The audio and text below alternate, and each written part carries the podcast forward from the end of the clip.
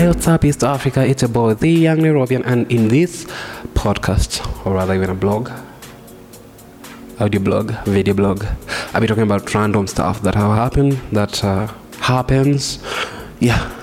So keep it here. You may find me jumping from one topic to a different one, but I'll just be random, just like that. But I won't make it boring, trust me.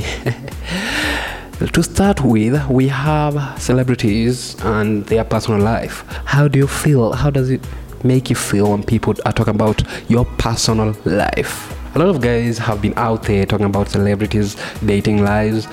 To an extent, there's one of the musicians that we usually have. Her name is and there's a time that she had come out to public to say her HIV status.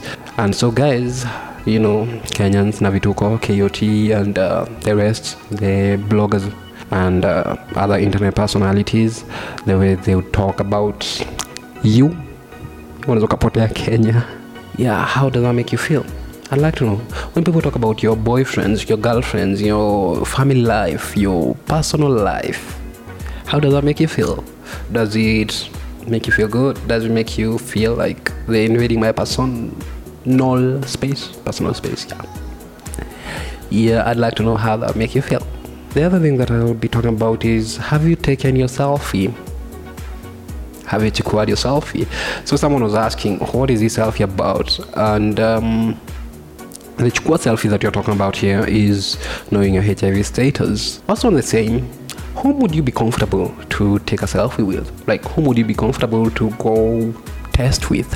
Ama even buy the kit and test with the person. And by the way, you have to get yours and hers, ama hers and, and his, ama his and his. Ama. Um. So let us hear your thoughts. Let us know your take on that.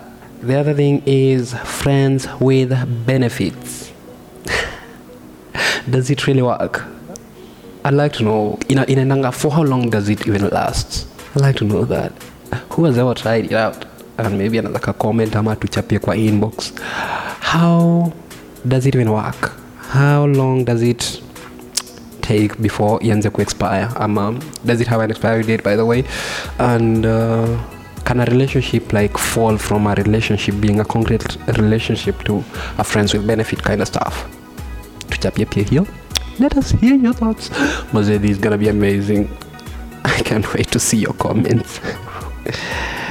uh, last but not least, drugs and substance abuse and sex.